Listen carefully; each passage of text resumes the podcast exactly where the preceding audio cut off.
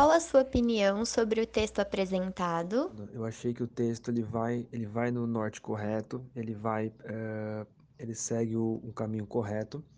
Agora, eu acho que mais vai ter que ser feito, né? O governo não vai poder parar com essa PEC, vai ter que propor outras legislações, mas, em linhas gerais, eu diria que o, o, o norte que está sendo seguido está correto. Quando, sempre que eu falo sobre reforma administrativa, eu gosto de lembrar que que o Brasil apresenta grandes distorções, né? Então, o Brasil tem um gasto, o, o setor público brasileiro apresenta grandes distorções, né? O, o, Brasil tem um gasto com funcionalismo público que não é um gasto baixo, né? O Estado brasileiro como um todo, aí na faixa de, de 15% do PIB, uh, eh, e os serviços públicos que a gente recebe na ponta não são bons serviços públicos, né? Então, é preciso corrigir essas distorções e eu acho que a reforma mais vai ter que ser feito, mas inicialmente eu acho que ela segue sim no caminho de corrigir distorções e trazer mais ganhos de produtividade, mais ganhos de eficiência para o setor público. Para você, ele está alinhado com as mudanças necessárias? Olha, eu acredito que sim. Eu acho que, como eu disse anteriormente, eu acho que o norte colocado pelo governo é correto, o diagnóstico que o governo faz das, das distorções e problemas que, que existem na máquina pública no Brasil é correto. Eu acho que, é, por exemplo, né, um dos pontos que, os pontos principais, talvez, que, que estejam na, na legislação proposta é o fim da progressão por tempo de serviço. Isso é uma coisa muito boa, mostra uma tentativa do governo de, de é, injetar mais meritocracia na máquina pública. Alguns privilégios vão ser combatidos, como, por exemplo, é, férias de mais de, de dois meses, que alguns segmentos do funcionalismo usufruem, a aposoria compulsória como forma de punição, né? O funcionário público ele comete algum, algum delito e acaba sendo é, a punição dele acaba sendo uma aposoria compulsória, né? Em que ele tem seus proventos garantidos. Então tudo isso são distorções, né? Nesse caso específico, privilégios que devem ser combatidos.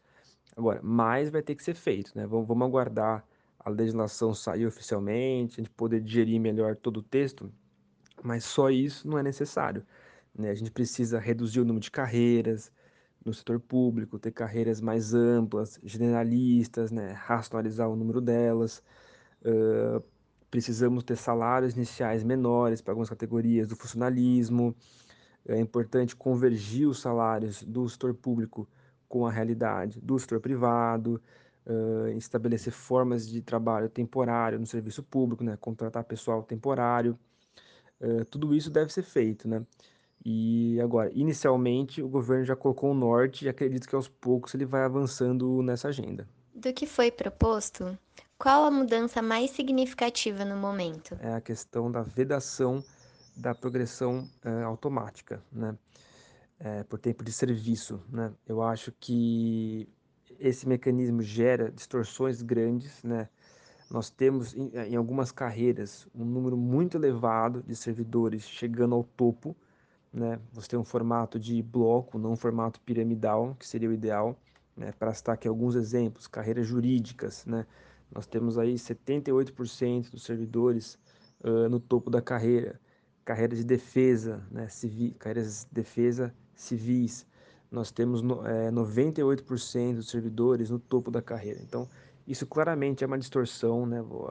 Você tem que ter um formato mais piramidal e menos de bloco na, na, máquina pública e eu acho que você acabar com a progressão com, tempo, é, com base em tempo de serviço e tentar estabelecer arranjos mais meritocráticos, com o servidor que avançar na carreira, uh, sendo somente aquele servidor que entregou resultados, que performou bem. Eu acho que isso é uma, uma medida muito importante, que pode criar melhores incentivos na máquina pública, que pode trazer ganhos de produtividade para a máquina pública. Acho que a principal mudança que eu destacaria aqui seria essa. Quais os impactos para a economia se a proposta for aprovada? Olha, em termos econômicos, eu acho que a, que a reforma ela é também muito importante, né, no sentido de que o Brasil tem buscado aí um processo de, de consolidação fiscal, né? O Brasil já conseguiu, via reforma da Previdência, eh, estancar o crescimento da principal despesa primária, do, do governo federal, né, que é o gasto com, com o INSS, e agora o governo corretamente está se focando para né, tá se focando na segunda maior despesa primária, que é o gasto com o pessoal, né, que está na faixa aí de 4, 4,5% do PIB. Então, o governo está corretamente buscando racionalizar essa despesa e é, o governo continua na sua tentativa de, né, pós-Covid, retomar uma agenda de ajuste fiscal, de reequilíbrio das contas públicas. E acho que a reforma administrativa ela sinaliza nesse sentido, é positivo para o mercado, porque o mercado continua vendo que o governo está tá comprometido com a responsabilidade fiscal, está comprometido com a agenda reformista, e isso é extremamente positivo. Agora, só a reforma administrativa ela não vai corrigir todos os problemas do Brasil, né? Para a gente buscar uma macroeconomia mais saudável, contas públicas mais saudáveis, outras reformas serão necessárias, como reforma tributária, né, especificamente diminuição no gasto tributário. Mas a reforma administrativa, sem dúvida, traz impactos positivos, eh, sim, na economia, na expectativa dos agentes econômicos. Na sua opinião, essa proposta é o primeiro caminho para alcançar a melhoria do serviço público no Brasil?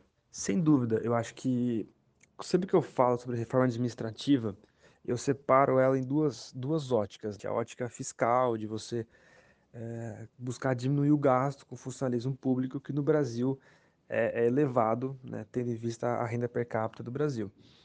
Agora, por outro lado, a reforma não tem só esse viés das contas públicas, né? Ela tem, ela tem como um claro objetivo, como um claro norte, corrigir distorções no serviço público, né? Já conversamos sobre, sobre várias delas aqui, e tentar melhorar os serviços públicos para os cidadãos brasileiros na ponta, né?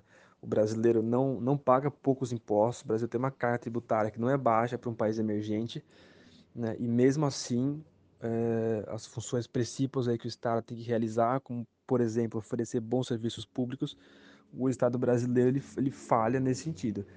Então a reforma, sem dúvida, ela vem para melhorar os incentivos na máquina pública, corrigir distorções e melhorar o serviço público na ponta para o cidadão. Você acha que há clima de aprovação no Congresso? Realmente é um ponto, esse é um ponto complexo, né? A gente sabe que aparentemente a reforma ela vai, só vai uh, uh, impactar os novos servidores, não servidores atuais, então isso já, já diminui um pouco né, a, a resistência a ela, mas também a gente, a gente sabe que a, as corporações de servidores públicos são muito fortes em Brasília, provavelmente a, uma das corporações mais fortes que influenciam o, o Congresso Nacional, então não vai ser uma, não vai ser uma, uma, uma tramitação fácil, né?